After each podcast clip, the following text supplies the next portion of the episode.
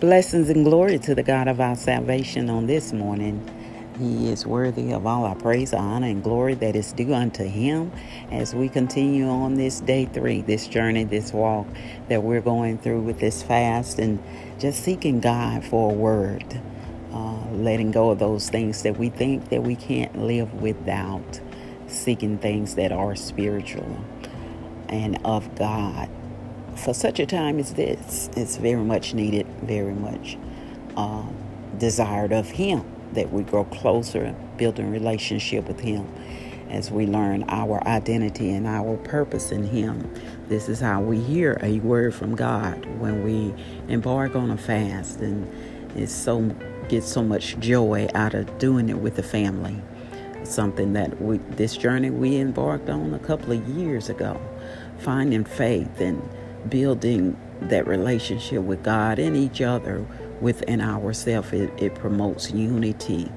And God is definitely in the mix. And as the family grows stronger, the community grows stronger, the church grows stronger uh, as we begin to represent a presence uh, for the Lord, taking back those things that the cankerworms have eaten. God is restoring that afresh and anew for the people who are called according to his purpose. All things work together. So the struggles that you faced in these uh, last three days is part of the journey. And he is learning us that we can overcome those things. We can overcome those struggles. We're going to live in this world and, and we're, we're not going to have that perfect life. We think when we come to Christ and he holds the key and He's protecting us and He's guarding us against those things that we can't handle. Yes, we have the victory. Yes, we are more than conquerors through Christ Jesus. Yes, we are the head. We're not the tail. Yes, we are the lender. We're not the borrower.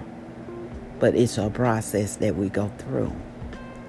As long as God is walking with us, we can come overcome anything by boundaries. Why? Because our mindset is different.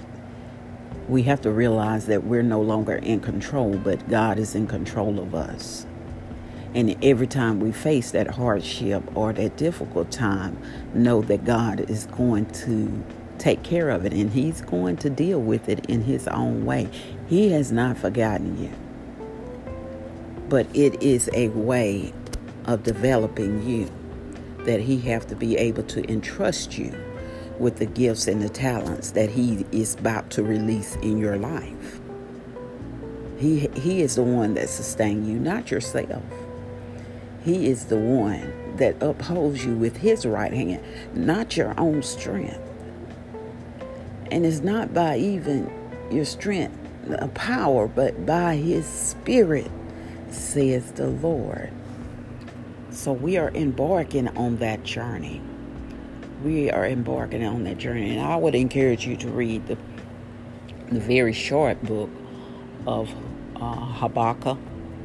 I think it's two, two or three chapters that he talks about, and he is a prophet. He's one of the minor prophets of, of the Revelation, and he is facing a time just, just like we're facing now so much evil presence that is going on. You know, it used to be things people tried to, uh, they would hide it, but now it's right in your face. Evil is right in your face and will attack you full force, frontal, instead of sneaking. It's more bold now.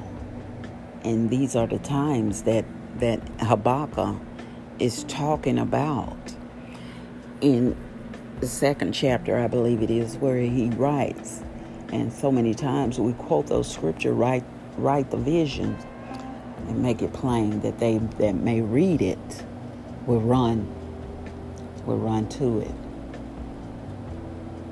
But he's actually talking about what he's talking about. God is telling him as Habakkuk began to question God, why? So much evil and it seems like like the ones that are doing it they're prospering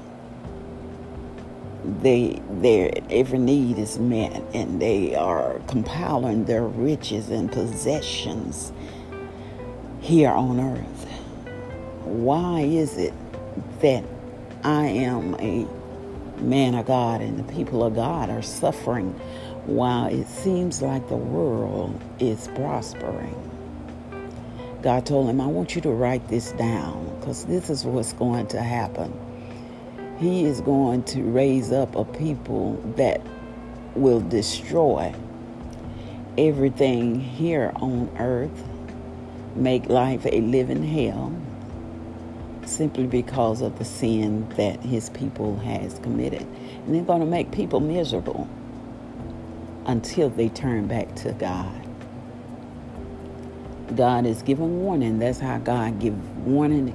He's giving people time to to reconcile back to Him.